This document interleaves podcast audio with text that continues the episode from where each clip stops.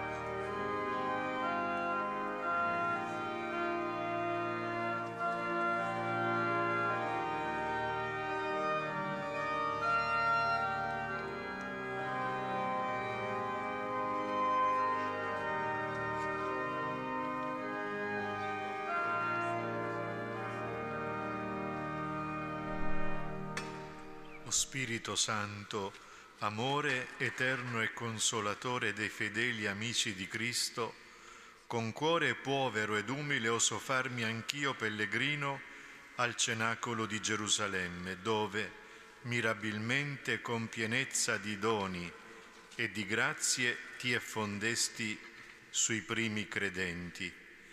Io ti adoro, ti ringrazio, ti desidero in me e poiché ho particolarmente bisogno della tua luce e della tua forza, ti supplico per il mistero della Pentecoste ad effonderti anche in me e in quanti sono con me qui raccolti spiritualmente nel cenacolo. O Spirito di santità, ricolmaci della tua grazia e degnati di operare in noi, come già negli Apostoli, una profonda trasformazione e conversione di vita. O Beata Vergine Maria, che nel cenacolo fosti non solo madre, ma anche maestra dei discepoli di Gesù, sia anche a me madre e maestra. E voi, discepoli del Signore, pregate per me, che il fuoco del cenacolo sia acceso nel mio cuore e rimanga in esso sempre ardente fino alla Pasqua eterna. Gloria al Padre, al Figlio e allo Spirito Santo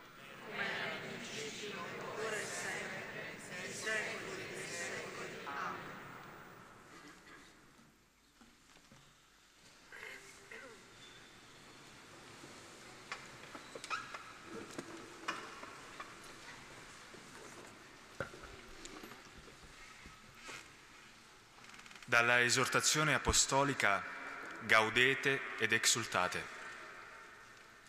La prima di queste grandi caratteristiche è rimanere centrati, saldi in Dio che ama e sostiene. A partire da questa fermezza interiore è possibile sopportare, sostenere le contrarietà, le vicissitudini della vita e anche le aggressioni degli altri, le loro infedeltà, e i loro difetti. Se Dio è con noi, chi sarà contro di noi? Questo è fonte di pace che si esprime negli atteggiamenti di un santo.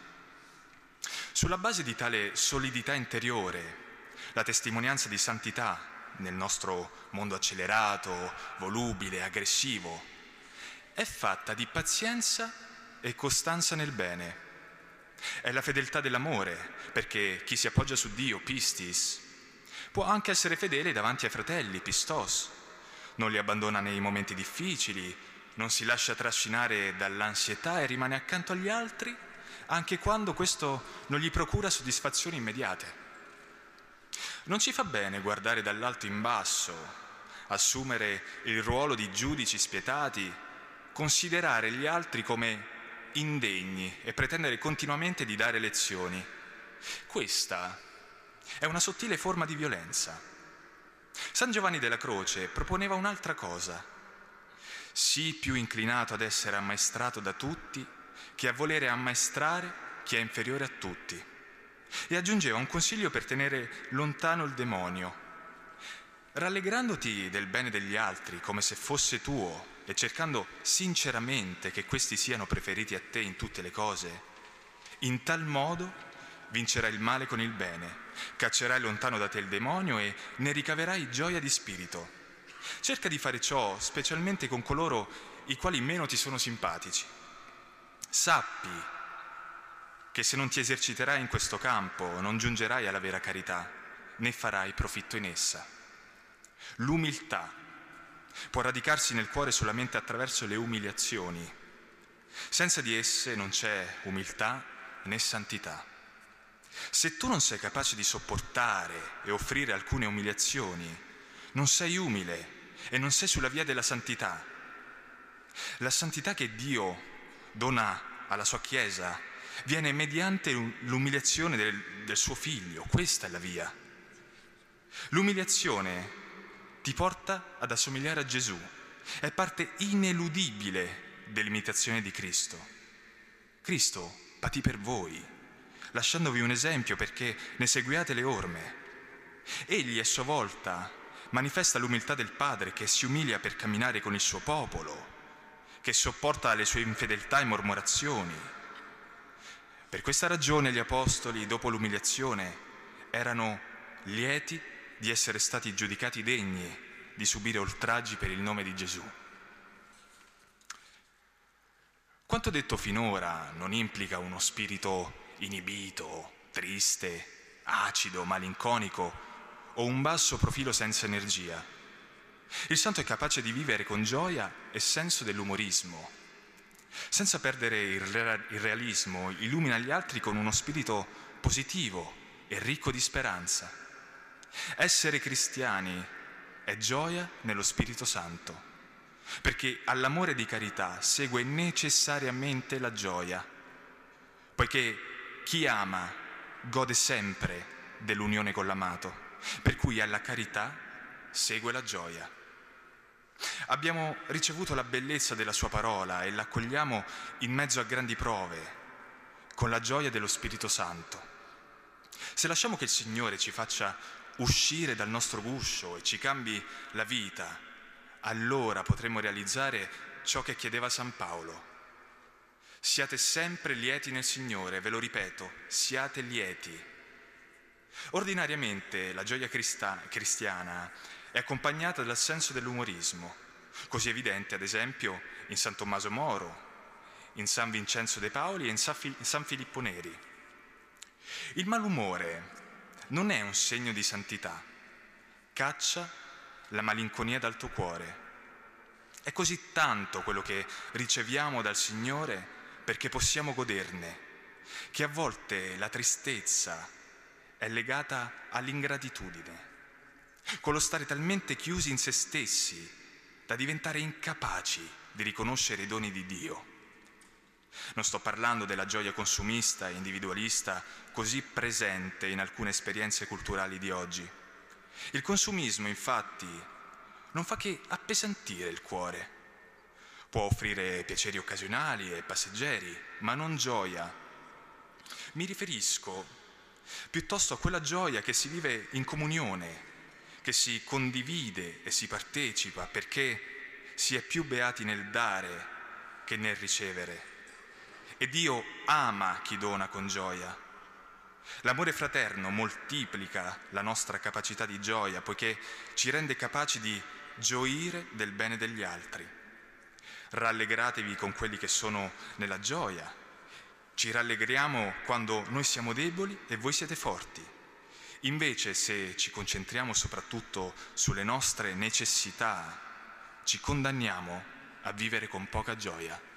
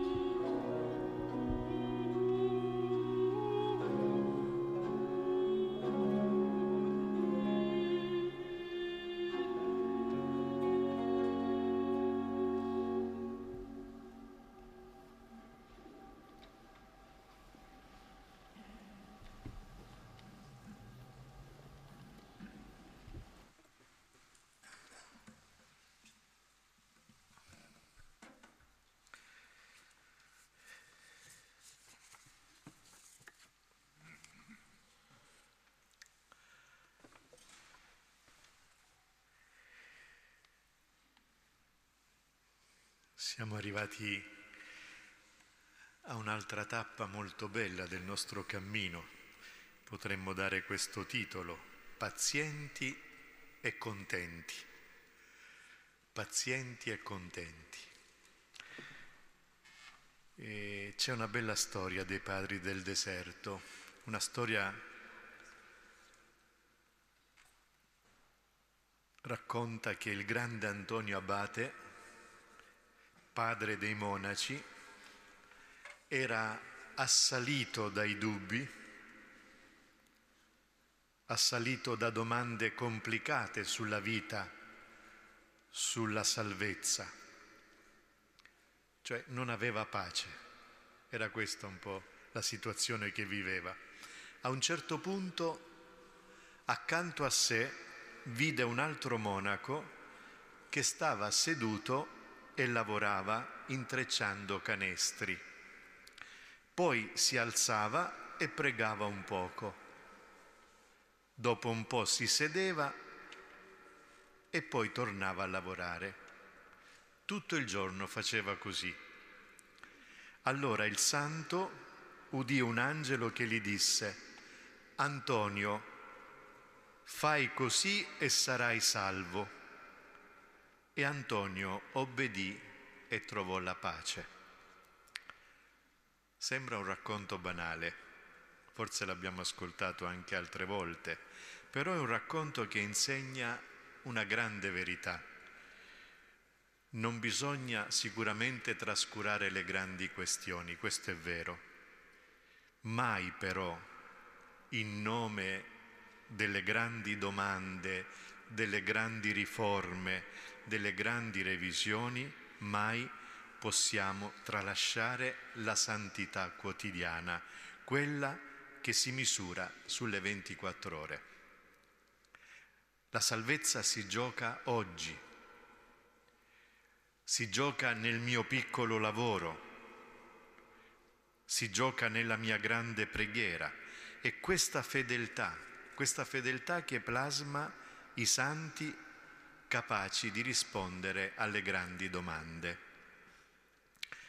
Nel capitolo quarto della lettera di Papa Francesco della Gaudete ed Esultate, proprio il Papa vuole sottolineare alcuni aspetti, come abbiamo sentito, della, di, della santità quotidiana meglio vuole sottolineare i colori dell'amore verso Dio e verso il prossimo.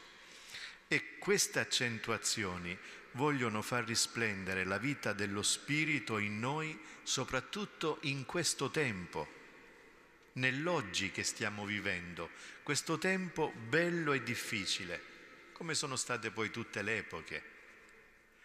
Girando lo sguardo intorno sembra quasi che il bene sia diventato timido e facciamo fatica a scorgerlo in noi e negli altri. Fatichiamo tanto a cogliere il germoglio di bene che spunta dalla terra infestata dalla gramigna dell'egoismo, del disprezzo del diverso, del qualunquismo morale anche il credente che è un benedicente per vocazione corre il rischio di diventare miope, di non vedere, di non accorgersi. E allora è interessante farsi questa domanda, da che cosa è disturbata la nostra percezione delle innumerevoli benedizioni divine? Cioè che cos'è che non mi fa vedere quelle che sono le benedizioni di Dio. E qui il nostro vescovo ci aiuta in maniera molto bella, come sempre. Prima di tutto, noi siamo disturbati dall'ansietà nervosa. Credo che nessuno sia esente. Ansia nervosa, ansietà nervosa. Che cos'è questa ansietà nervosa? Dobbiamo farcela, dobbiamo farcela a tutti i costi. Dobbiamo farcela in breve tempo e al meglio.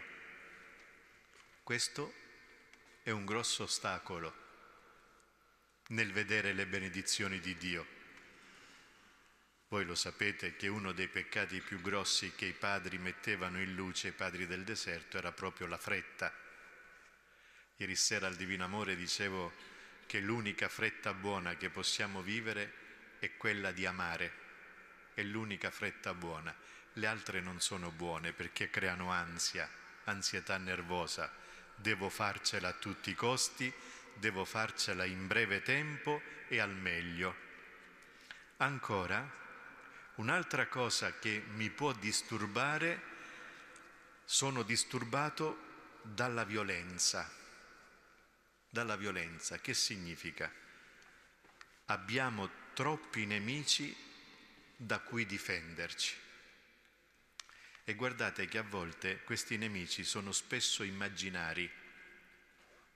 Oppure c'è chi per vivere deve avere sempre dei nemici deve, deve avere questo, questo, scatto, insomma, questa, questa, questa sollecitazione. Quindi la violenza blocca la nostra vista nel vedere le benedizioni di Dio.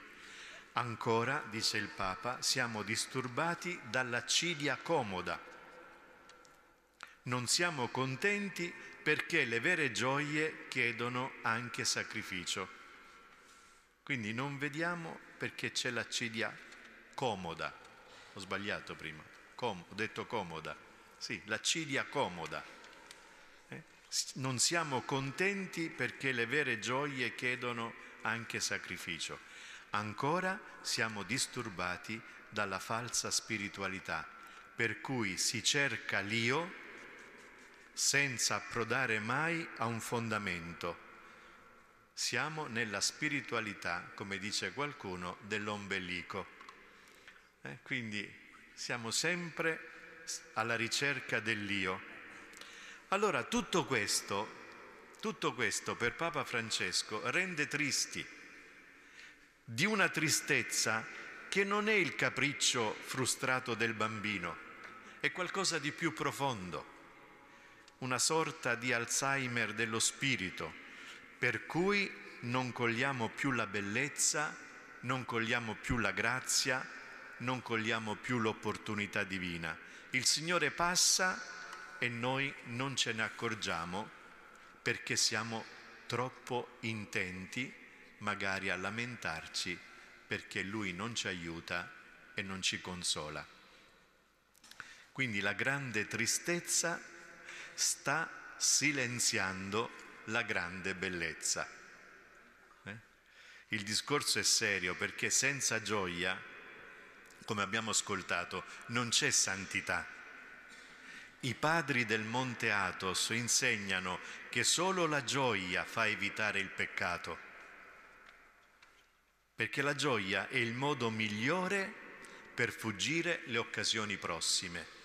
Pensiamo alla nostra esperienza. Chi è contento non fa peccati. Per peccare bisogna essere tristi non lo dico io, eh, lo dice Giovanni Cassiano, un grande. Per peccare bisogna essere tristi. Quali possono essere le caratteristiche di una santità quotidiana capace di riaccendere in noi la letizia, la gioia? Quali sono queste caratteristiche? Ecco, una caratteristica, come abbiamo ascoltato, è la pazienza la pazienza. Attenzione, la pazienza non è la virtù degli sconfitti. Eh? La pazienza non è questo. La pazienza è la virtù dei potenti. Il paziente inarrivabile è Dio. Quanta attesa nel deserto prima che Israele dimenticasse definitivamente l'Egitto con le sue cipolle quanta attesa, quanta pazienza ha avuto nel ricondurre alla terra il popolo che ormai si era sistemato in Babilonia. Quanta pazienza. Oppure pensiamo alla pazienza di Gesù con Pietro. Quanta ne ha avuta. E allora Sono belle le tre declinazioni della pazienza attraverso tre termini, tre parole. La pazienza si declina prima di tutto col silenzio. Papa Francesco scrive, il santo non spreca le sue energie lamentandosi degli errori altrui, è capace di fare silenzio davanti ai difetti dei fratelli ed evita la violenza verbale che distrugge e maltratta. Dio crea in silenzio. Il figlio risorge lontano dagli sguardi e dalle folle. Rigenerazione e silenzio vanno sempre insieme. Non è forse vero che davanti a qualcosa di veramente bello noi rimaniamo senza parole? È così. Sant'Isacco di Ninive insegnava, sopra ogni cosa ama il silenzio. Chi tace per amore cambia veramente il proprio cuore. Molti anni fa, non so dove, ho letto che doveva essere un convento di un monastero, c'era un quadretto nel chiostro, parla se devi dire soltanto qualcosa di più bello del silenzio. È interessante, no? La prima parola, ecco, la, la, la pazienza si declina col silenzio prima di tutto. Poi l'iniziativa, dice Papa Francesco, la seconda parola. Dopo il silenzio l'iniziativa, fare il primo passo verso l'altro, l'altro difficile, decidersi di chiarirsi, di capirsi, quanto sarebbe bello non dire mai questa frase nella nostra vita, con quello lì è finita. Questa è una frase tremenda, una frase non, non dovrebbe esistere. Con quello lì è finita. Occorre tenere sempre la porta aperta ad una possibilità. E se l'altro non ne vuole più sapere di me, posso sempre parlare di lui davanti a Dio posso sempre intercedere per lui a suo favore. Quindi il, il paziente è sempre un intraprendente, specialmente nelle relazioni. Quindi silenzio, iniziativa, terzo, fondamento. Dice Gesù, con la pazienza salverete le vostre anime. Si può essere pazienti solo se la nostra vita è poggiata su di un fondamento solido. Devo sapere qual è il fine per cui sono stato creato e scegliere i mezzi migliori per andare verso la meta. Ma ancora di più sono paziente perché ho messo la mia fiducia nel Padre di Gesù, nell'Abba di Gesù. Ecco perché sono paziente, ho messo in Lui la mia fiducia. Vedete allora questa prima dimensione della pazienza nella vita quotidiana, questa si declina con le tre parole silenzio, iniziativa, fondamento. La seconda, ci sarebbe tanto da dire su questo, però poi ci aspetta San Filippo Neri dopo, quindi dobbiamo andare avanti. La seconda, e poi termino, la seconda sottolineatura, dopo la pazienza, è la contentezza, l'umorismo. San Filippo ripeteva, tristezza e malinconia fuori da casa mia, poi ce lo ricorderà Don Marco dopo. E l'umorismo, l'umorismo è legato alla pazienza senza l'umorismo, come faremmo a sopportare noi stessi? Chi ha un padre nel cielo sa ridere delle cose della terra e contempla la luce che abita nel suo cuore redento. Sono l'immagine della tua gloria ineffabile, anche se porto le piaghe del peccato. Così recita la liturgia bizantina delle sequie, bellissima. Sono l'immagine della tua gloria ineffabile, anche se porto le piaghe del peccato. Gli orfani piangono sempre e dal punto di vista umano ne hanno ragione. Noi cristiani che siamo figli di Dio non possiamo permetterci il lusso di scoraggiarci, di sentirci abbandonati. Un orfano che è obbligato a cavarsela da solo deve prendere terribilmente sul serio tutto quello che gli capita. L'umorismo è il privilegio delle persone amate. E nelle nostre comunità parrocchiali e anche non parrocchiali, nelle famiglie, abbiamo tante persone belle, abbiamo chi serve, abbiamo chi organizza, abbiamo chi si prende la responsabilità, abbiamo chi fa i conti, abbiamo chi studia, ma una comunità di figli di Dio progredisce se c'è anche chi sa smitizzare, chi fa sorridere, chi sgonfia le tensioni con una battuta. E l'umorista cristiano sa una cosa semplicissima, che solo Dio è buono Solo Dio è buono. Una volta ho letto una meditazione e mi è rimasta tanto impressa. Mi diceva, diceva quest'autore che l'umorismo è legato alla fede, è legato alla speranza, è legato alla carità. Perché la persona che sa essere umorista ha una visione particolare delle cose ha un'angolatura particolare, è come quando uno è bravo nel fare le fotografie, certi aspetti nessuno riesce a coglierli, chi ha uno sguardo particolare sa cogliere quell'angolatura che agli altri è sfuggita. Quindi è una questione di fede prima di tutto, di saper guardare, poi di saper camminare, quindi è legato alla speranza l'umorismo, nell'andare avanti. E terzo è legato alla carità, perché chi fa questo servizio, quello di alleggerire le situazioni, diventa un grande dono negli ambienti in cui vive, perché alleggerisce la situazione. E questa è carità, questo è amore.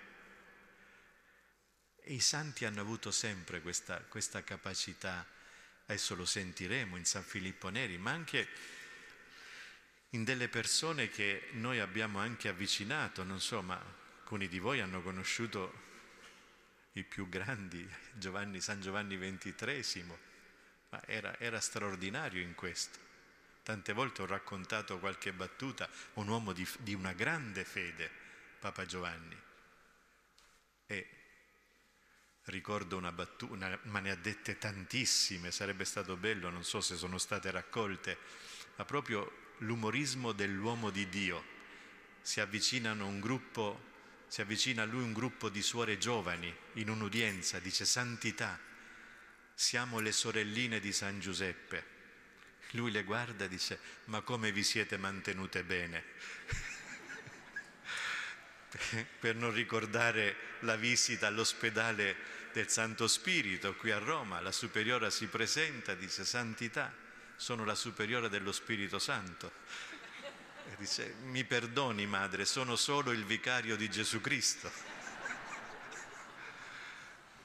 Ma tantissime, sono tante, tante, tante, ma così anche San Giovanni Paolo II. Abbiamo avuto modo di avvicinarlo diverse volte, la battuta sempre pronta. Papa Francesco, la stessa cosa con tutte le situazioni difficili che affrontano, sempre la battuta sulle labbra. Allora concludo questa mia parte come crescere nella concretezza, nella contentezza, come crescere nell'umorismo. E io vi consiglio solo due accortezze, solo due. L'umorismo cristiano è proprio di chi ha smesso le vesti dell'onnipotenza se uno si sente onnipotente non è capace di umorismo. Bisogna togliersi le vesti dell'onnipotenza. Allora l'umile è sempre contento. Il vero umile è sempre contento perché non ha più pretese, non ha più pretese sulla vita. non violenta la vita, non la spreme per ottenere il soddisfacimento dei suoi sogni adolescenziali. Quindi veramente non facciamo mai il monumento a noi stessi, ecco. questo è tremendo nella vita, no? Non dobbiamo mai fare il monumento a noi. L'umorismo cristiano è proprio di chi ha smesso le vesti dell'onnipotenza. Secondo, l'umorismo cristiano richiede di dementalizzarci, dementalizzarci, cioè di non ridurre tutto a ragionamento. Guardate che importante questo. Non dobbiamo ridurre tutto a ragionamento, spesso facciamo l'errore di scambiare i nostri processi mentali con la verità di noi stessi. Non è così. Quel che saremo, dice San Giovanni, non è stato ancora rivelato.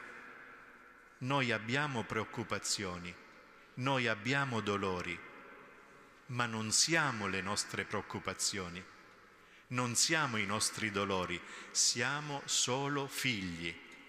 Ecco la verità che ci salva da noi stessi, siamo figli.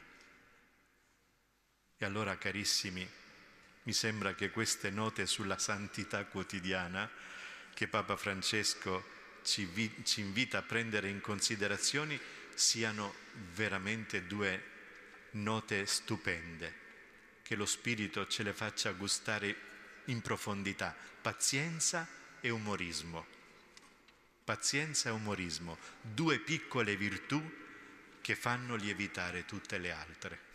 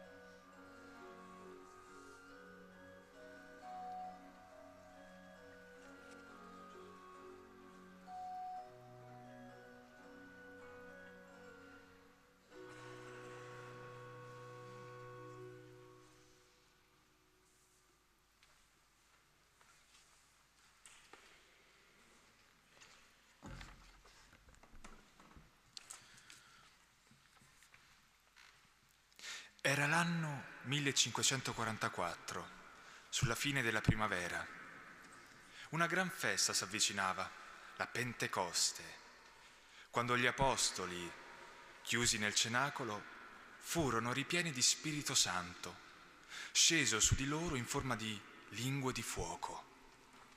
La sera della vigilia Filippo, come era sua consuetudine, era sceso nei sotterranei delle catacombe di San Sebastiano per pregare su quegli avelli imporporati dal sangue glorioso dei primi martiri. Egli vi godeva misteriose bellezze, sconosciute agli occhi profani del mondo. Nei loro cunicoli, in mezzo all'oscurità profonda, in quel silenzio arcano, egli si sentiva ardere d'amore di Dio e meditava il mirabile prodigio della Pentecoste. Ad un tratto il suo cuore fu invaso da grande gioia ed una luce vivissima illuminò la sua persona. Il santo alzò lo sguardo e vide scendere dall'alto un globo di fuoco che, posatosi sulla sua bocca, gli penetrava poi nel petto, producendo lui effetti mirabili. Il suo cuore in contatto con quella vivissima fiamma, si dilatò improvvisamente. Non potendo più il petto contenerlo per la violenza, si inarcarono due costole che si sollevarono fino a spezzarsi. Ebbe come un forte tremore, un sussulto per tutte le membra e fuori di sé dalla gioia strinse fortemente le mani sopra il cuore che sentiva bruciare e battere con veemenza. Un vivo palpito divampava in quel momento dentro lui, inondando il suo animo di tanta suavità che, delirante dalla gioia, esclamò, Basta, Signore, non più, non più. Lo Spirito Santo era sceso nel cuore di Filippo, dilatandolo miracolosamente. V'era tra le penitenti del santo una donna assai dedita alla maldicenza, che non riusciva ad emendarsi da questa pessima abitudine. Padre Filippo più volte l'ammonì severamente del male che causava al prossimo con la sua cattiva lingua, ma visto che era vana ogni parola, decise di venire ad una correzione di fatto. Un giorno, dopo averla ascoltata al confessionale, le domandò, Cadete spesso in questo difetto? Spessissimo, padre, sono così abituata che neppure me ne accorgo, rispose la penitente. Dinanzi a sì franca accusa, l'esperto direttore d'anime capì che l'abitudine era ormai inveterata e che quindi bisognava ricorrere a qualche penitenza grave, tale da farle comprendere, comprendere i tremendi effetti del peccato di cui si accusava. Figliuola mia, continuò, il vostro peccato è grande ma la misericordia di Dio è ancora più grande. Ora voglio farvi toccare con mano tutto il male che voi avete fatto e che andate facendo con la vostra maldicenza.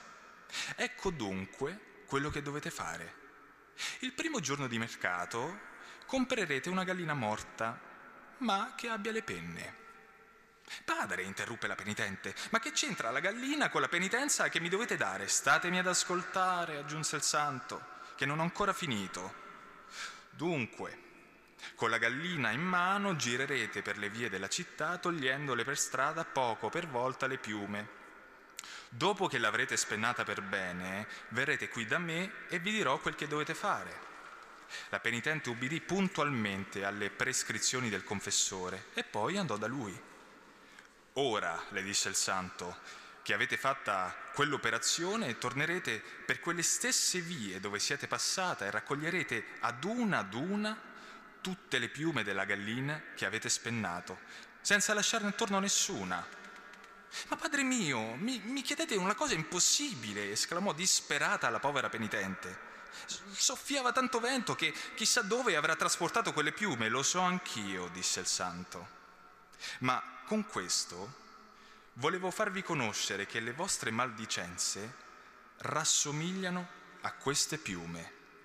Sì, anche le vostre parole velenose sono state trasportate dappertutto. Andate ora a ripigliarle se ne siete capace. Com'è possibile che voi possiate riparare a tanto male che avete causato con la vostra lingua? Che bella lezione per maldicenti e diffamatori.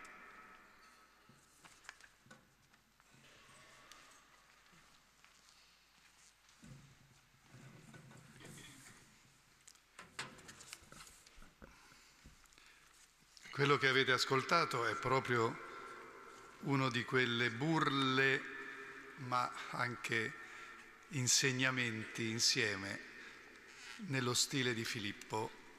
San Filippo Neri era maestro in queste apparenti burle, ma autentiche catechesi e insegnamenti, fatti però con questo stile, col sorriso, Pensate che Roma nel 1527 aveva avuto uno shock terribile, una esperienza tremenda. Il sacco di Roma, famoso, quello dei Lanzichenecchi, aveva turbato profondamente la città, l'aveva distrutta, l'aveva eh, proprio veramente violentata, Erano, c'erano stati episodi di, di violenza, di, di sopraffazione, furti, sacrilegi. E pensate, negli anni successivi Roma subì le conseguenze di questo shock. Era depressa, corrotta, una città triste che lentamente si riprendeva da, da questa esperienza traumatica. Filippo venne a Roma eh, qualche anno dopo, nel, intorno agli anni 30 del 1500. E lui eh, venne mandato prima a Cassino, pensate, da uno zio a fare il commerciante, ma gradualmente, lui veniva da Firenze, eh, non era romano, era di Firenze, e si portò con sé anche quell'umorismo fiorentino, eh, quella, io la chiamo sempre l'umorismo, lo, lo, chiamo sempre l'umorismo etrusco, che gli etruschi avevano inventato anche dei, degli, dei linguaggi comici particolari, e si portò con sé eh, umorismo, buonsenso è un carattere straordinariamente intraprendente, forte, eh, che non si arrendeva mai. Ma ecco che viene a Roma in pellegrinaggio nel 1534 e comincia questa sua nuova vita, che poi diventa anche una vita in cui obbediva alla chiamata del Signore, una chiamata fortissima, ma che si concretizzava in un desiderio grande di darsi da fare per aiutare il prossimo a trovare Dio. Ma come sempre succede, questi santi lo diventano santi gradualmente, scoprono gradualmente cosa Dio vuole da loro. E comincia a fare il precettore a Roma e comincia a conoscere Roma, ad amarla, a diventare romano da fiorentino che era. Pensate, nel 1538 conosce anche Sant'Ignazio, perché Roma è sempre stato luogo in cui i santi eh, venivano, eh, era, venivano come pellegrini, venivano come missionari. Era un luogo in cui si respirava la fede viva attraverso questi grandi testimoni, sia gli antichi martiri sia i nuovi santi. E tra questi ce n'erano anche tanti sconosciuti che si davano da fare con gli infermi, con i poveri, appunto in una Roma così, che era stata così devastata, molti, molti cristiani veri, molti sia sacerdoti che laici, mossi proprio da, dall'amore di Dio, si davano da fare per risollevarla, per ricostruirla, soprattutto moralmente.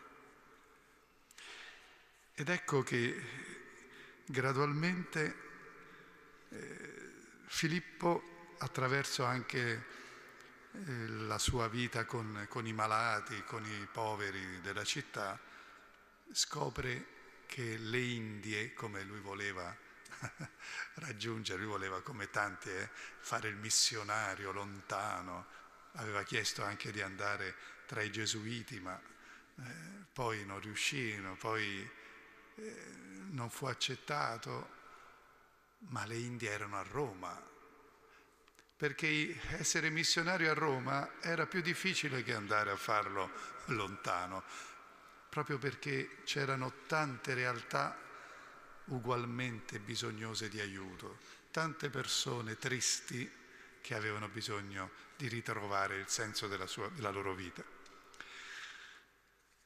E, e qui a San Girolamo della Carità comincia a confessare e tanti vengono da lui.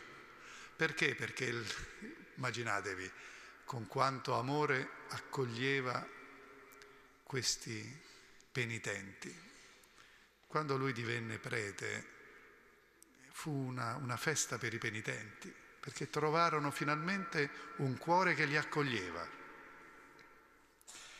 Ma diciamo la verità, era un po' originale, era sempre stato un po' originale.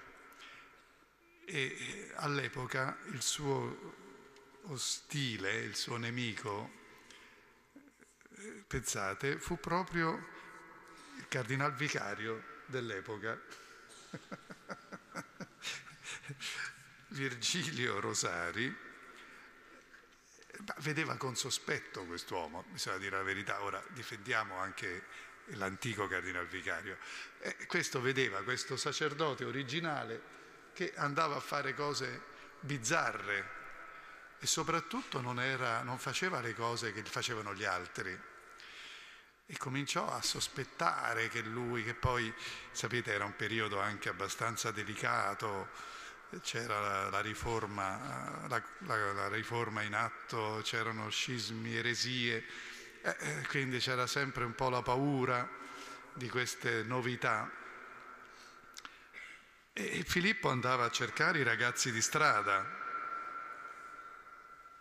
e quando questi dicevano quindi frequentava persone, insomma, non, diciamo, non proprio edificanti, ma quando questi ragazzi dicevano parole un po' grosse, lui le correggeva. Faccio un esempio, siamo in, in cattedrale, ma eh, Filippo aveva capito come correggere. Quando dicevano te possi morì ammazzato, lui ci aggiungeva per la fede. E allora in questa maniera, quando questi ragazzi, ah, per la fede. Ecco che diventava da, da, da un'offesa, da, eh, diventava invece una, un'esortazione al martirio addirittura, pensate. E lui così, con la simpatia, con la bonarietà, riuscì a catturare, questa è la cosa straordinaria, a catturare le, le tristezze di questi ragazzi, anche degli adulti, eh? ma le tristezze profonde che fanno diventare, soprattutto i giovani, li fanno diventare violenti, li fanno diventare aggressivi. Lui non si mise là con la frusta, ma come diceva spesso, prendendoli per il loro verso. Ma capite come si poteva non guardare con un po' di paura un uomo, un prete che prendeva riuniva queste, questi, questi ragazzi a pregare, li faceva commentare la parola di Dio a loro. Le primi incontri che lui faceva nel quello che poi diventerà l'oratorio, l'oratorio filippino, erano fatti da, di preghiere in cui raccogliendo queste persone le faceva liberamente commentare, così come diceva lo Spirito dettava loro la parola di Dio. Oggi questa è una cosa bella, normale, ma all'epoca di Filippo puzzava di eresia. E, e invece lui così stimolava nel cuore di questi giovani l'amore per la parola di Dio viva, viva in loro, perché lo Spirito Santo che era in loro poteva esprimere ciò che voleva, ciò che desiderava. E poi li faceva cantare. E poi non solo, pensate in questo periodo di carnevale, io l'ho scelto anche un po' questo, questo, santo in questi giorni, anche per il tema, ma anche perché era opportuno. Nel periodo di carnevale Roma, insomma, è sempre stata un po' vivace. E Filippo organizzava invece delle belle gite, e gite fatte con preghiere, catechesi, ma anche riempiva i carri con tutte le leccornie che poteva trovare, torte, eh, frutti, cibi vari, e andavano per le sette chiese, il famoso pellegrinaggio alle sette chiese, era una gita, perché dovete pensare che Roma non era come oggi, eh?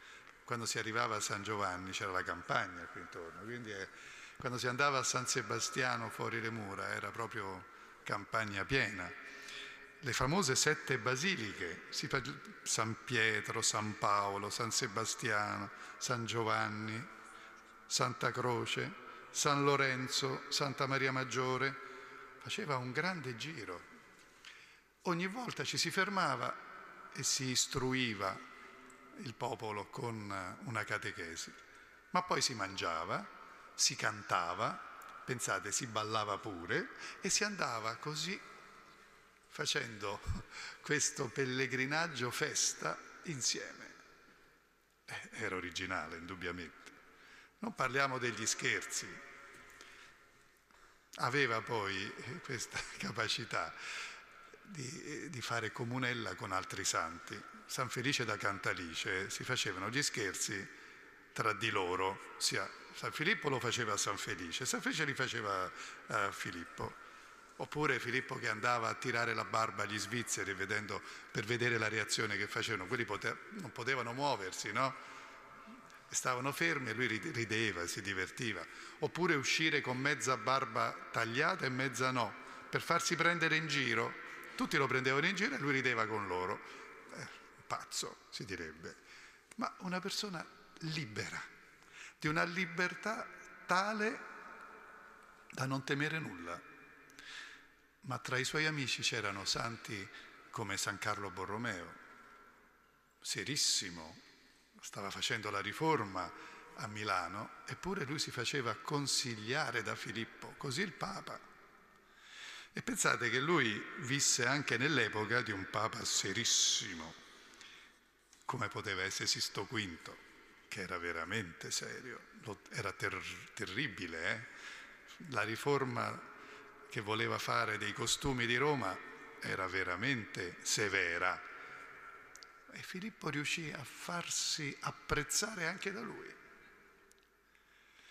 Non solo, ma sapete tutti l'episodio di Clemente VIII, Papa Clemente VIII, voleva farlo cardinale, perché lo aveva aiutato, pensate, niente di meno, per riconciliarsi con Enrico IV di Francia, quindi con dei potenti. Filippo era capacissimo di superare le difficoltà, aiutando anche il Papa a trovare le strategie giuste per la riconciliazione, per la pace. E lo voleva fare cardinale una volta e lui rifiutò. La seconda volta e rifiutò. Perché diventare cardinale significava entrare in un mondo che Filippo non, non vedeva per, per, sé, non si sentiva a disagio in mezzo a questi principi, all'epoca veramente principi. Eh, figuriamoci Filippo. La terza volta gli mandò addirittura il Monsignore con il galero, ovvero il cappello cardinalizio. E, come a dire, basta, accetta e finisci là. Invece prese Filippo questo cappello, un episodio che conoscete sicuramente, lo gettò in aria come un gioco, come se fosse oggi un frisbee, lo gettò dicendo paradiso, paradiso, e tutti quanti che stavano intorno, i ragazzi, eccetera, tutti a ridere, compreso il, il Monsignore che aveva mandato il Papa, che doveva fare?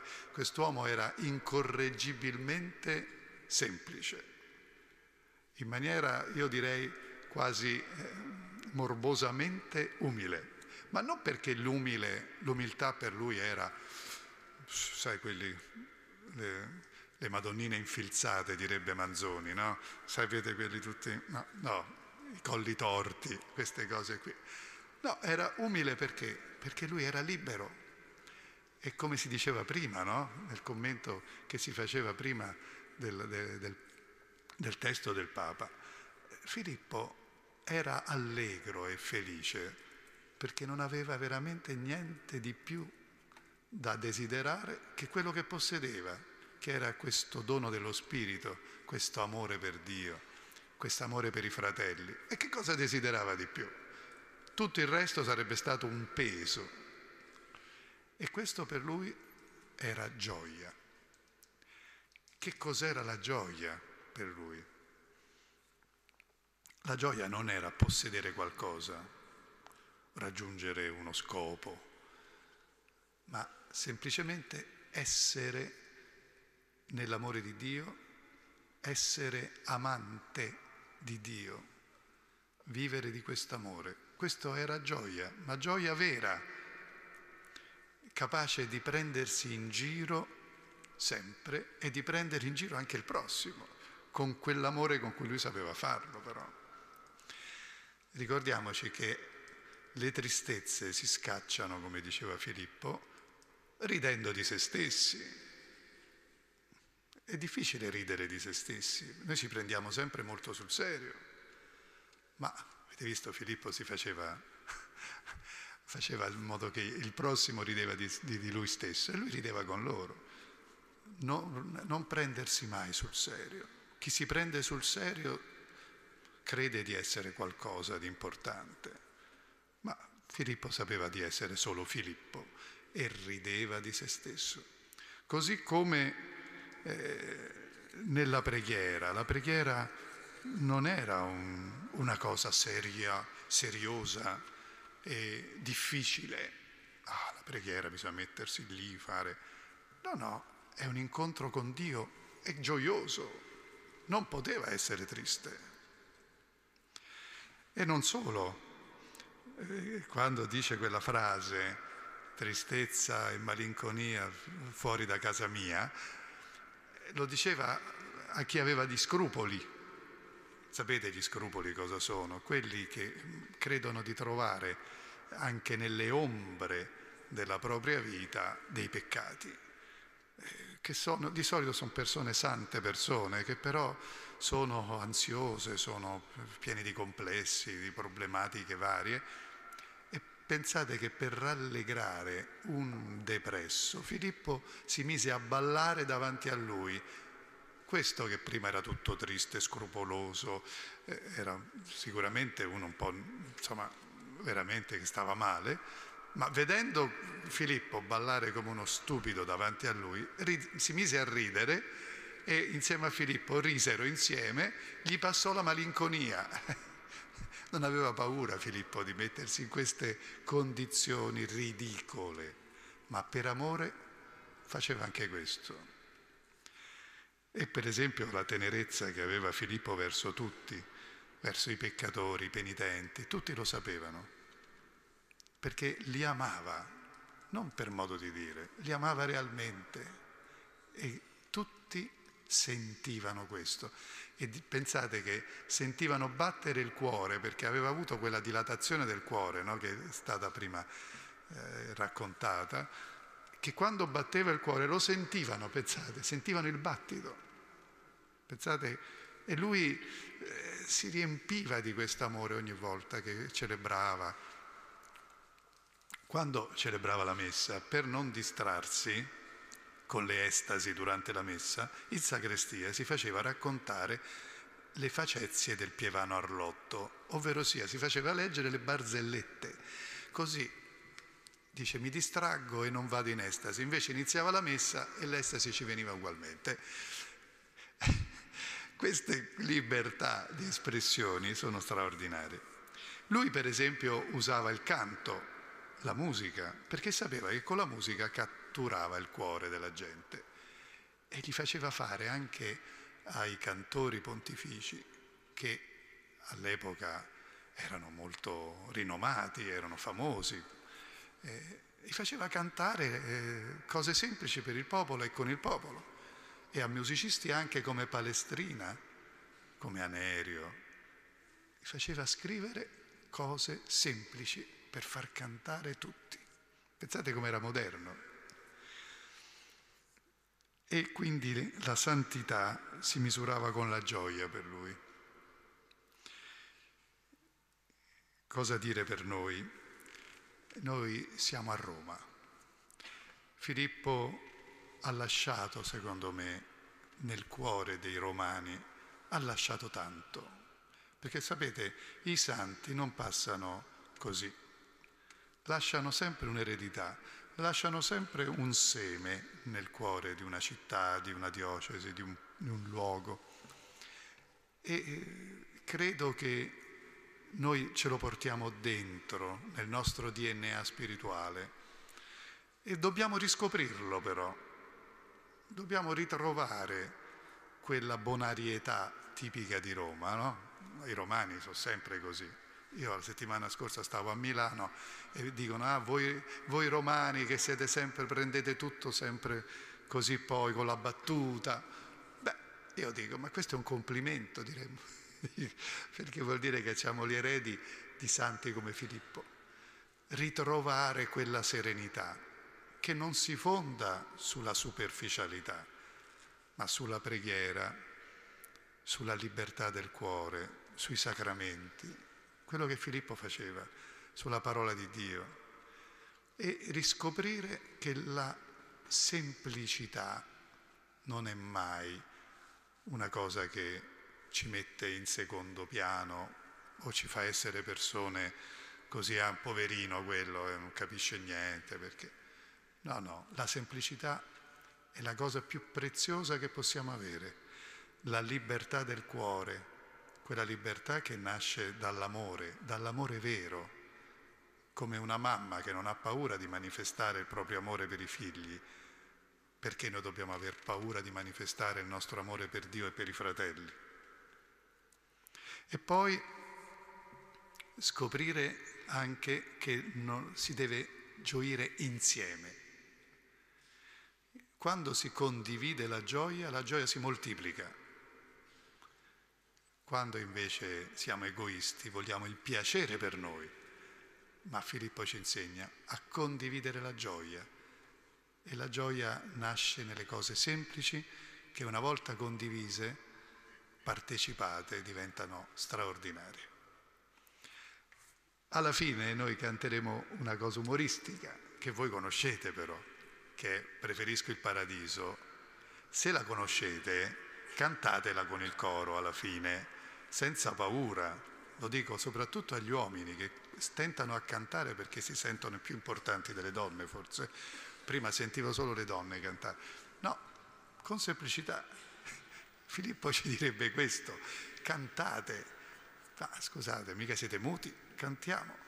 Allora alla fine, quando c'è il ritornello, paradiso, paradiso, preferisco il paradiso, cantiamo tutti. E adesso abbiamo l'ultima meditazione no? musicale e chiediamo proprio al Signore questo grande dono che è la gioia.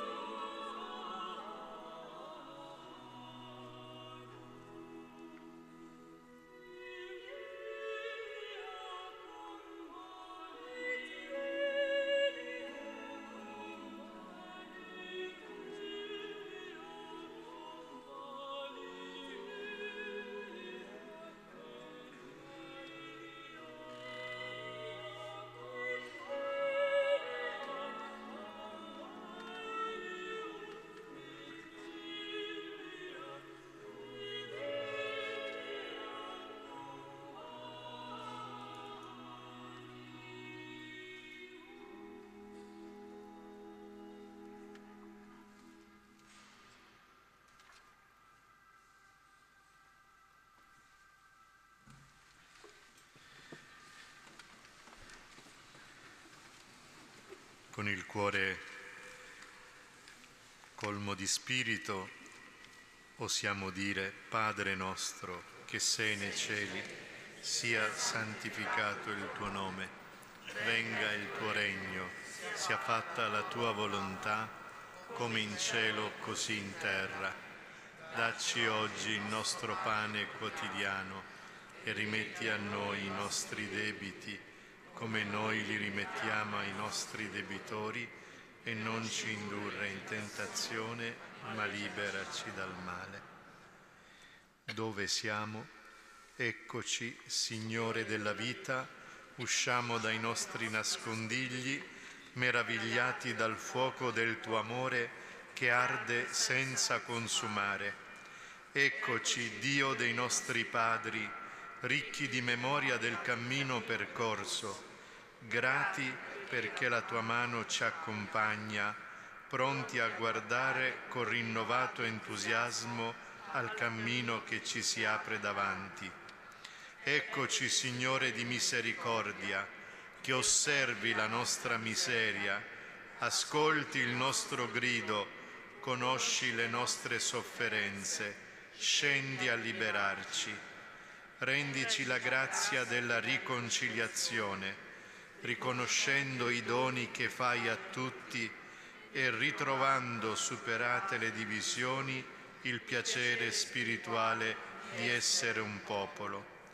Eccoci, roccia della nostra salvezza, che apri di nuovo il mare e che ci dai da bere anche nel deserto.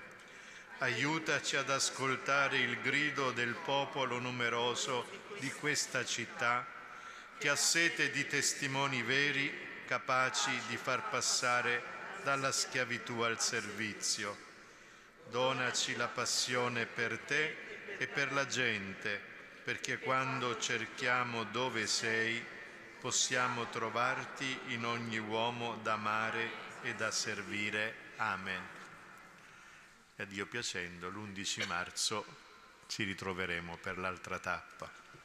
Un grazie veramente a tutti coloro che ci hanno aiutato anche questa sera e su tutti invoco la benedizione del Signore. Il Signore sia con voi. Sia benedetto il nome del Signore. Il nostro aiuto è nel nome del Signore. Vi benedica Dio Onnipotente, Padre e Figlio e Spirito Santo andiamo in pace.